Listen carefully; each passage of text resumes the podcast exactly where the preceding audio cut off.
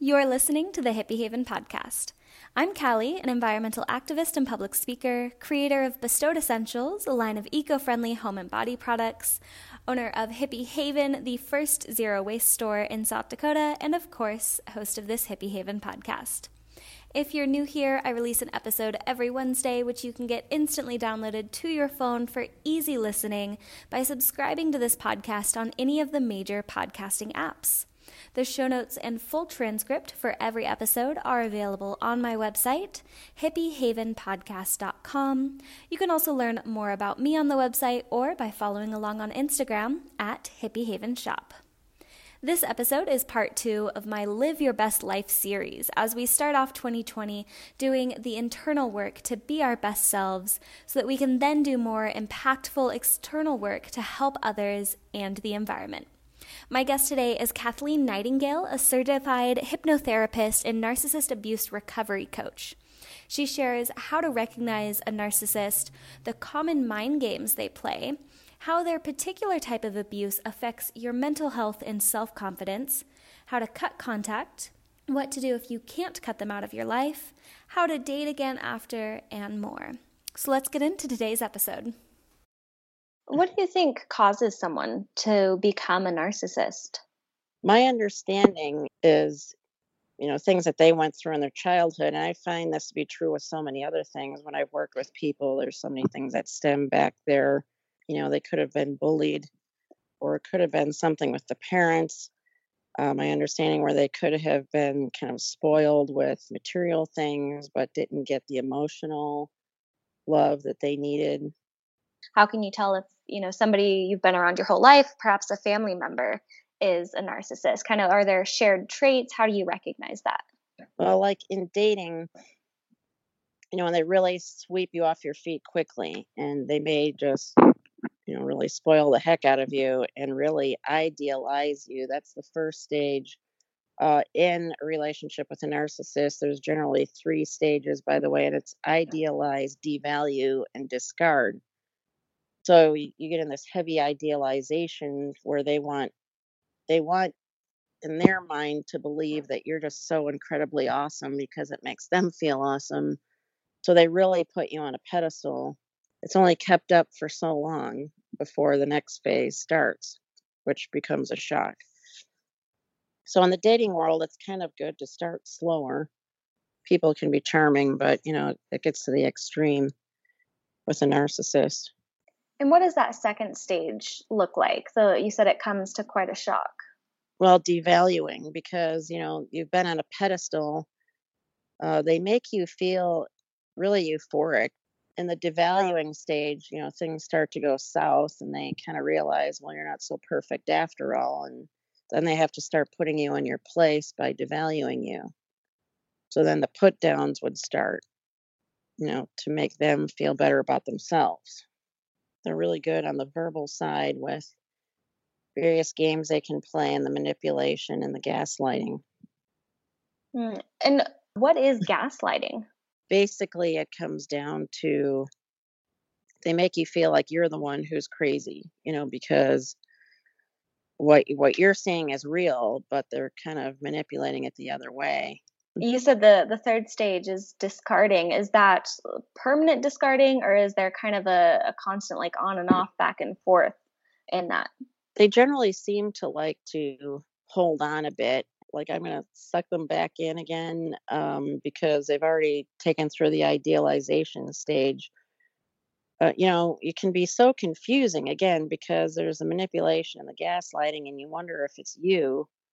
And um, they may be able to get you back. You it really gets deep rooted in that early part, you know, because you thought maybe this person was your soulmate or the love of your life. And there's people that can wait years and years for that first stage to come back, and it never does. And they may still hold on to the narcissistic partner in some way, even though they can be verbally abusive because they're hoping that, you know, maybe they can get that back again can come as a real shock when you're thinking that this person supposedly, you know, treated you like a soulmate or whatever, but usually they've got somebody else lined up. They call it narcissistic supply. it's like an energy supply. They need they need that validation, you know, the ego feed, and so you know they they don't like being alone. So usually somebody else will be lined up, and you're not even aware of it. And what does it look like to have a narcissist as a family member?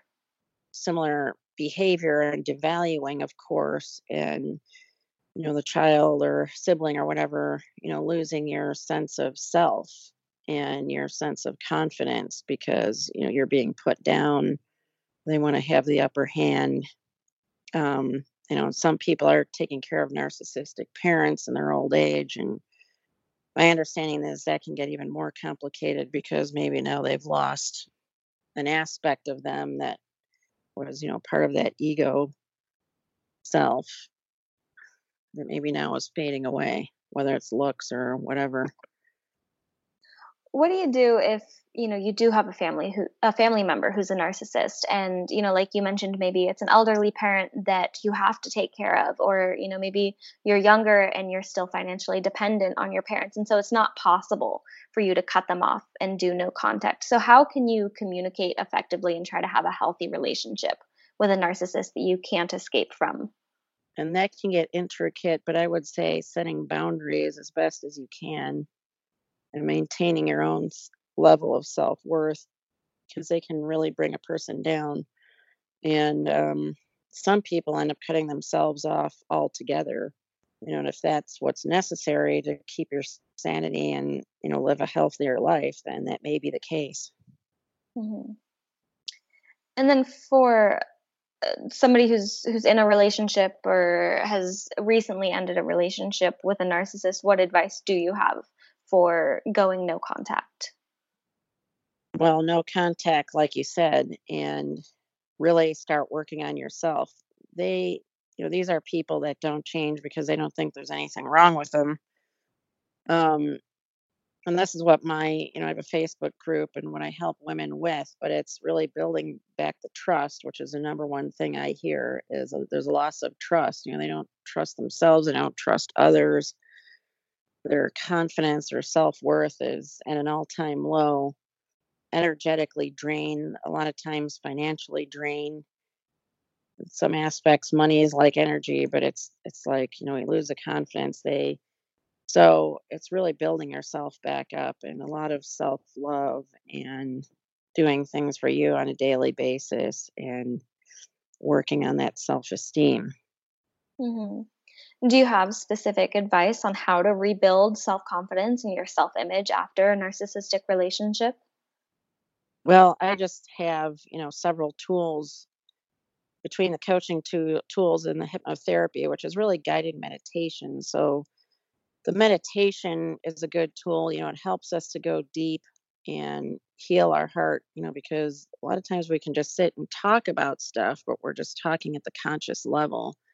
But our emotions are at the subconscious level. So meditation and going deeper and using using visualization techniques and affirmations and um, gratitude and positive mindset tools to help us get back on track. And, you know, it does take time to heal because they can really do a number on your self worth. And you mentioned trust. How how do you rebuild trust and how do you begin to date again after a narcissistic relationship?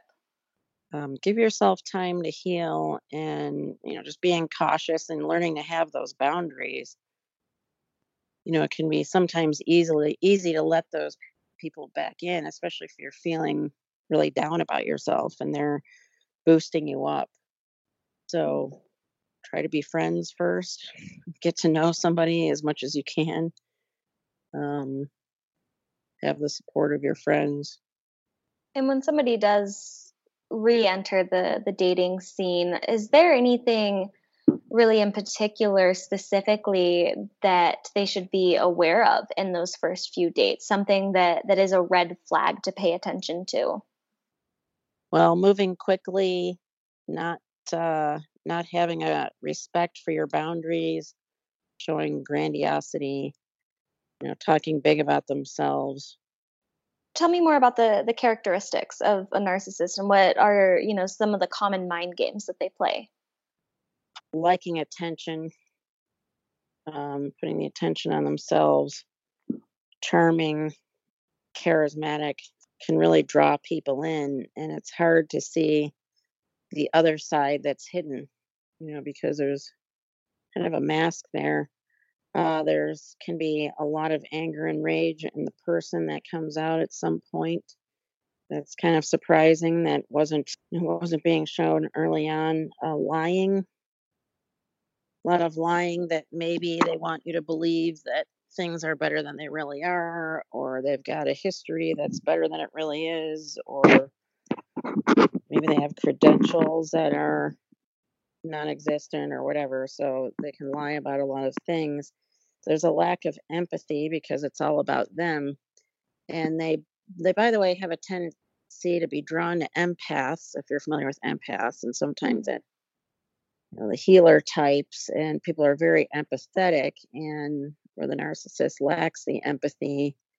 And so it's kind of like the opposites attract. And so that can be really damaging for the empathic person there can be jealousy because of the insecurity that's really underneath it all, because that's what's being hidden. Manipulation, uh, which kind of takes your power, being very seductive.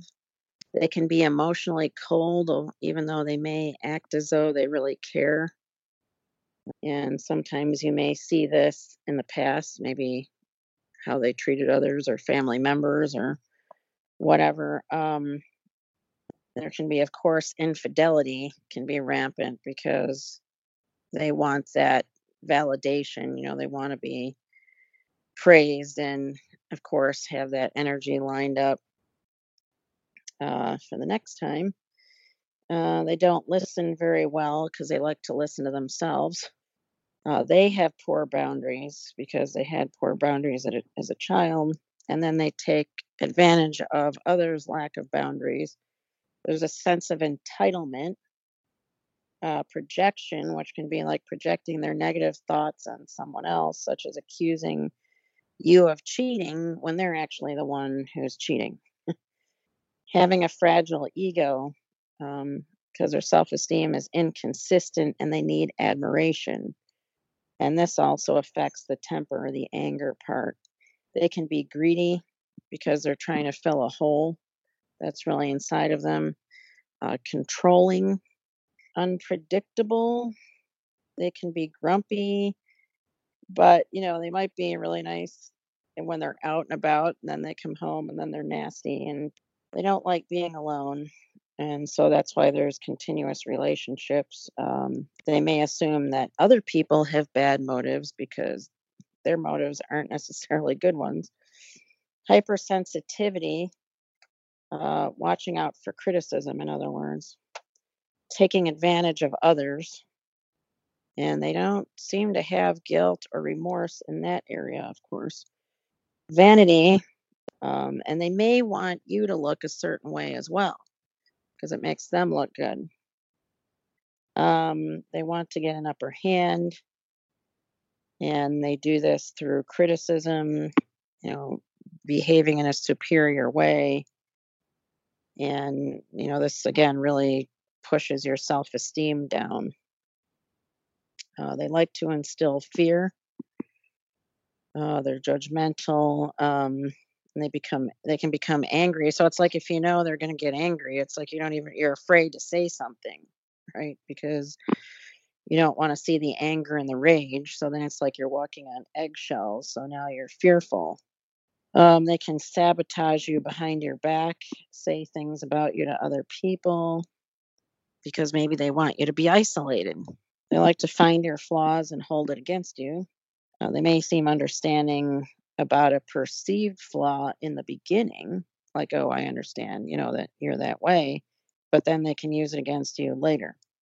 Uh, they can also portray themselves as the victim and they're blameless and they won't admit that it's their fault.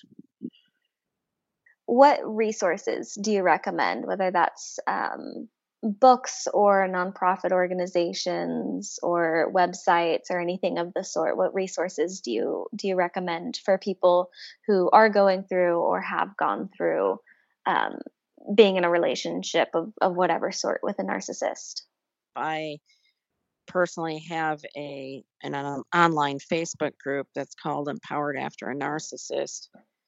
And so you can find that on facebook um, getting help.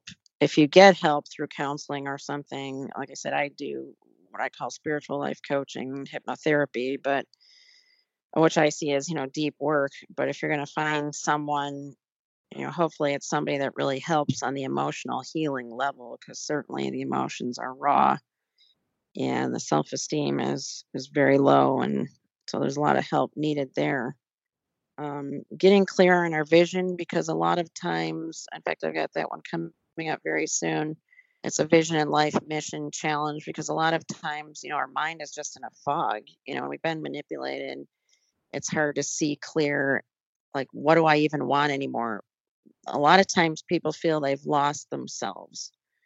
And that's what happens. And that's what they want is you kind of lose a sense of self and you've got to figure it out again and who am i and what is it that i really want because i've been doing all this stuff for somebody else and now i've got to take care of myself so um, i've got a uh, free training coming up on that you mentioned your facebook group and your coaching where can my listeners go to learn more about you and, and the work that you're doing yeah my website is kathleen nightingale.com Kathleen with a K, and then Nightingale is N I G H T I N G A L E dot com.